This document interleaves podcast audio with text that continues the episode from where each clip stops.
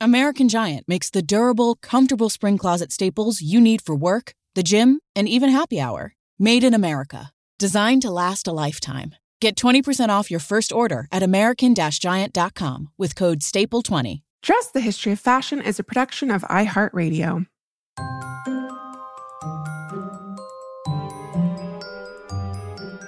With over 7 billion people in the world, we all have one thing in common.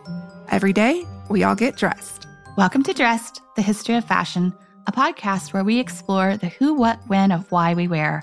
We are fashion historians and your hosts, April Callahan and Cassidy Zachary. Welcome to the show. It's Thursday, which means it's time for another fashion history mystery edition of Dressed, which we love. But before we delve into today's topic, we just wanted to remind all of our New York City listeners that next week on Thursday, September 19th, we are going to be doing a live episode of Dressed at Bard. Yes, the Bard Graduate Center, we should specify perhaps. Um, and we're going to be joined by scholars Margaret Darrow and season one guest Dr. Kate Strasdin in a panel discussion Fashion, Anxiety, and Society and Gender in relation to their current exhibition, French Fashion, Women and the First World War. And Cass and I actually had the pleasure of seeing this exhibit when it debuted in Paris well, a couple years ago back now, Cass? Two yeah. years ago? Three years ago? Um, so we're very excited to see this new incarnation, which is going to be on view until January. I hear they have lots of fun new things that they've added to this exhibition. So many very cool things from an era that you and I both love. And you can get your tickets by heading over to www.bgc.bard.edu forward slash events to join us next week. And speaking of exhibitions, April, you just had the pleasure of attending the opening of another must see fashion exhibition this week. Can you tell us a little bit about FIT's Paris Capital of Fashion? Ah, yes. So the opening was this past Thursday evening, so approximately a week ago, and it was so packed. I didn't even get to read all the labels because I'm one of those people that goes to an exhibition and reads every single thing. So you better bet that I will be visiting again, but the entire show is chock full of some of the most supreme pieces of Paris fashion. You really all should go see it for yourself if you can. But a couple of my favorite pieces, well, one of them was a Dior dress that was featured in Richard Avedon's series of fashion photographs of Dovima with the elephant. Yes. Yeah. Um, I had never seen this actual dress in person. And in this shoot, there's a couple different Dior dresses that were used, but this particular one was the long sleeved black dress with the white satin sash and bow that's just below the bust. And it is truly exquisite. And although it's from the House of Dior, it's believed to ha- actually have been designed by the very young Yves Saint Laurent, who was his assistant at the time. So that was very cool. And then another one of my favorites was actually a film costume. It's this sumptuous black velvet robe a la Francaise with gold embellishment and sequins that was created for the 1938 film Marie Antoinette. And it was designed by none other than the famed Hollywood designer Adrian. Who we keep saying we're going to do an episode on, and we promise to because he's incredible. Yes. And so the show is up and like we said until um, January 2020. So stop by the museum at FIT anytime Tuesday through Saturday um, afternoon, and it's always free. It's always free. And I am excited to see the exhibition next week. Mm-hmm. So, to today's fashion history mystery. Well, it comes to us from listener Adrian, who wrote oh, to us a few Adrian. months back. It's an Adrian day. Adrian wrote to us and said, Growing up, I always heard the saying, fashion is cyclical, and have witnessed certain trends that made a comeback, such as ripped jeans, high waisted pants, and chokers. Do you agree with this statement? If so, which trends would you love to see make a comeback, and which ones would you say are about to make comebacks in the near future? That is a great question, Adrian. Yes, it is. And I agree. Fashion is absolutely cyclical. Um, the fashion industry is really built upon this idea of change. You know, what is new is soon old, so on and so forth. It just keeps going round and around. And fashion's ability to keep inventing and reinventing itself is what helps keep this chain of production going. And if fashion never changed, I mean, what need would we have to buy new clothes, right, Cass? to spend money. This is all part of capitalism, friends. of course. And capitalism is just one reason fashion changes, of course. As we have seen throughout history, fashion trends can originate inside and outside the industry itself. You just look at the influence of youth street style on 1960s fashion, for instance. But you can only have so many new ideas, right? So, with thousands of years of wearing clothing to contest with, it is perhaps not surprising that fashion repeats itself, especially in today's day and age where any designer is hard pressed to not in some way or another repeat what someone else has already done in the past, as accounts like at Diet Prada and at Cash and Copy are all about pointing out. On Instagram. Yeah. but repeating fashion is not necessarily all about copying or knocking off fashion. It can also speak to any number of political, socioeconomical, and cultural factors that influence what we put on our bodies and how the mass adoption of certain types of garments, accessories, or the way that we style or wear our clothes makes a quote unquote trend. And well, Cass and I are certainly not fashion forecasters. We have never claimed to be. Um, we both agree that that, um, Adrian presented us with a really fun opportunity to talk about some of our favorite fashion trends from history and what we would like to see come back, and also the trends that, well, we would be very happy to never ever see again. Yeah, so one of my favorite trends in fashion history is actually the decorated poufs of 18th century France. This was actually one of the very first episodes we did address the fashions worn at the court of Queen Marie Antoinette and King Louis XVI. And that episode included discussion about these elaborate wigs and updos, the decoration of which reflect any number of trends that could change on the dailies. So you have had pieces covered in decorations that could reflect anything from various military battles, you know, to entire fruit baskets. Uh, I'm pretty certain that this is, you know, a sort of intense spectacle of fashion might not find as many willing participants in today's modern age as in the course of 18th century France, but it would certainly be fun if it did. yeah, I want to know what happened to those fruits after they got done wearing them. Like, did they eat them? Did they get thrown out? I don't know. so, poofs definitely were a fun trend for sure. But I mean, think about living in New York City. Where would you store all your wigs? You'd have to have a whole separate room for your wigs. I'm sure there are plenty of drag queens here in New York that do. I know that's very true. It's it's its modern incarnation. Yeah, but I think I have to say I've been looking at a lot of uh, fashion magazines from the 1970s, Cass or late 70s and early 80s lately, and I vote that we bring back the look of disco because this is one of my favorite time periods. You know, think those slinky jersey v-neck dresses that are like cut Ooh. all the way down to there and chunky high heels, feathered hair, you know, and the period of makeup was really very specific. There were lots of color at the eyes and the lip. Again, one of my all-time favorite periods. You know, think Bianca Jagger, think Halston, think Studio 54. Yes. So let's see. One fashion accessory that I would love to make a comeback is the chatelaine. We already did a fashion mm-hmm. history mystery episode on this accessory earlier in the season, but I think they are too fabulous to not come back in a ladies' and gentlemen's wardrobe. So, I mean, purses are just so cumbersome, and why not wear everything you could possibly need on your waist? Also, this is why I am in love with the recent trend for fanny packs. That is definitely one trend that I think will always be in and out of fashion. Yeah, for sure. And I'm, I'm glad that you mentioned the chatelaine, which is kind of like this obscure, I don't know, accessory jewelry type object, because Two of my things that I would like to see come back are actually also obscure jewelry objects. I would love to see dress clips come back. And for anybody who doesn't know, dress clips were almost like little brooches, except they were, they were actually clips. Think about like clip on earrings. Um, and they were very popular during the 1930s and the 1940s. Um, and you would just clip them around your neckline, almost like a little brooch. So those are very fun.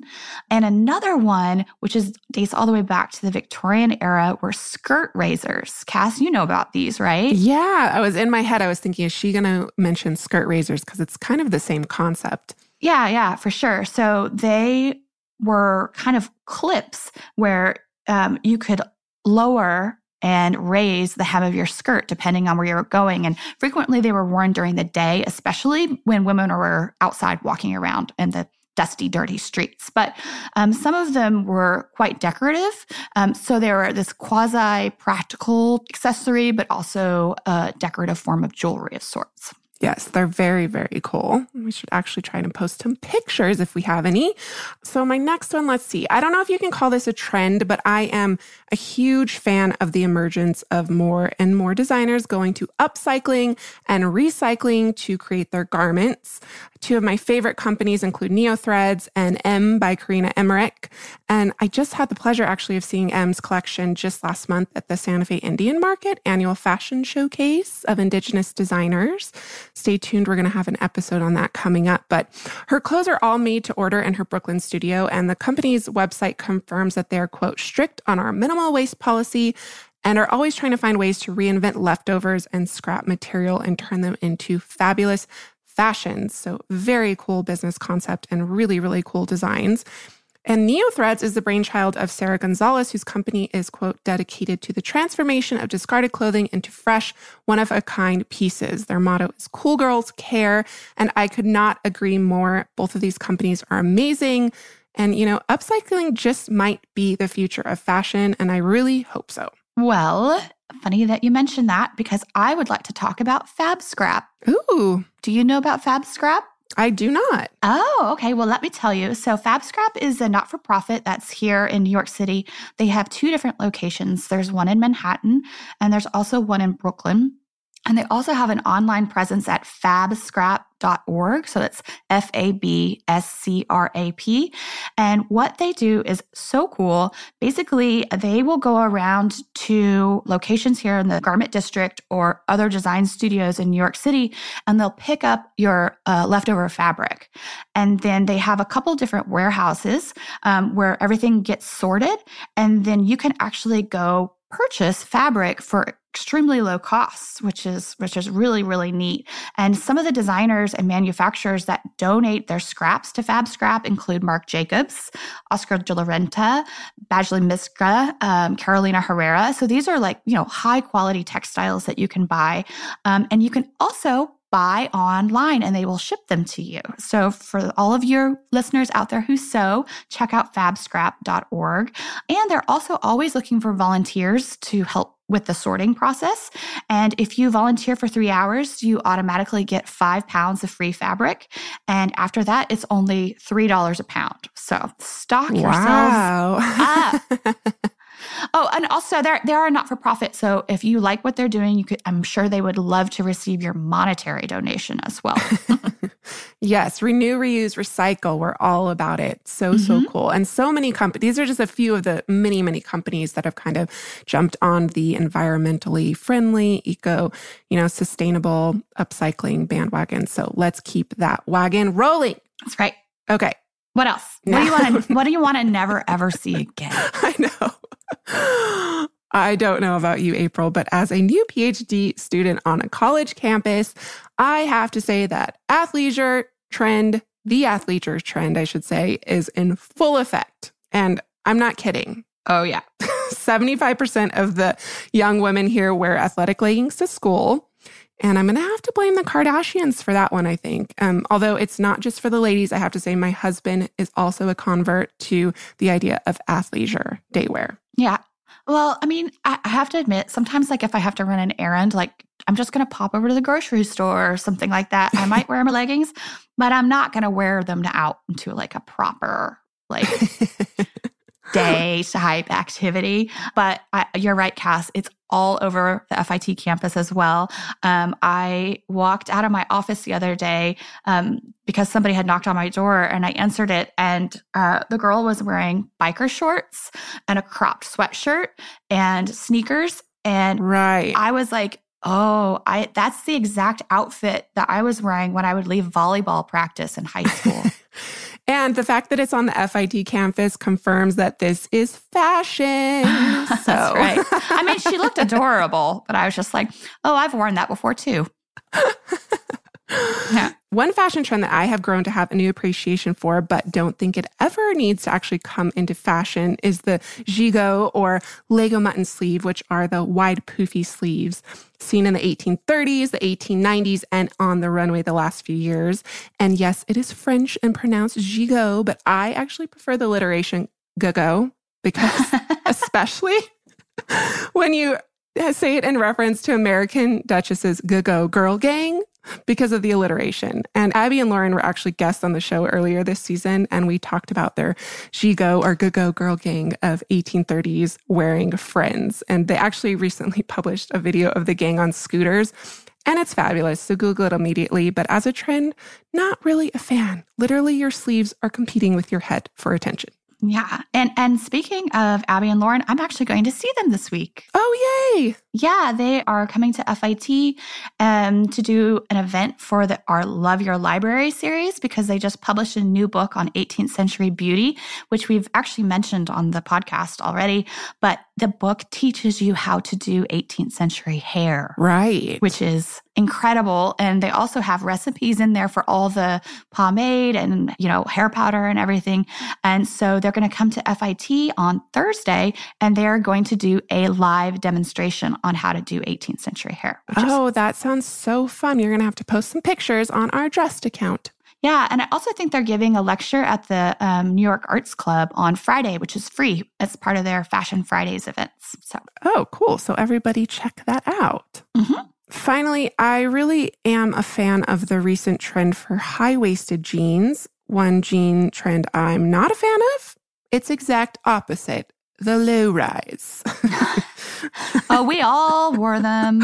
You know, you did too. Oh, yeah. I mean, I was a teenager with a flat stomach, wearing low rise jeans and the ubiquitous thong undergarment but no longer. And I have a sneaking suspicion that they are on their way back, April, because as Paul Poiret once said, every excess in matters of fashion is a sign of the end. So, you know, pants have gone as really as high as they can go. And now it's time for them to go as low as they can go. Although we shall see if McQueen's bumsters ever make a reappearance. Yeah, I bet they will. Uh, on that note of pants, you know what I would love to see come back, and I ha- I do see them here and there, but sailor pants. Oh yeah, sailor pants. I think they're super flattering on everyone. You know that little kind of like higher waist with the really wide bottom legs. I, I think just about everyone can rock those. Yeah, and then, and then they have the two rows of buttons too. Yeah, high waisted pants are really flattering.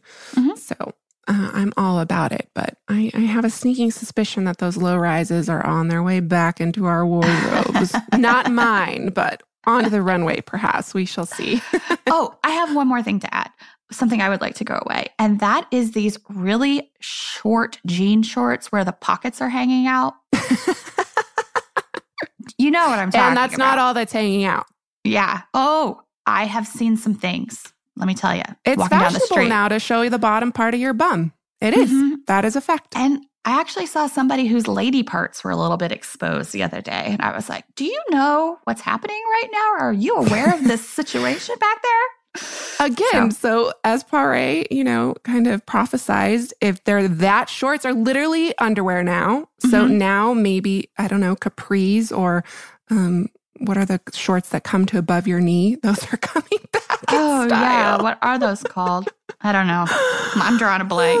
Oh, me too. Bermuda but, shorts. Um, Bermuda, Bermuda shorts. shorts. Yes. Yeah. So yes, Adrian, fashion is cyclical, and what? Thank you for this really fun question. We had fun with it. Um, mm-hmm. so, and that actually does it for us today, dress listeners. So we hope to see you next Thursday. But if not, we'd love to hear from you about your favorite and least favorite fashion trends in history. So please write to us at dressed at iheartmedia.com or direct message us on Instagram at dressed underscore podcast, which is also our Twitter handle. And you can follow us, of course, on Facebook at dressed podcast without the underscore. If you are a fan of the show and want to take a moment to rate and review us on iTunes, we would be oh so grateful. Your support means so much to us. And I think that does it. Um, we would like to say thank you to our producers, Casey Pegram, Holly Fry, and everyone else at iHeartRadio who makes the show possible each and every week. Catch you soon.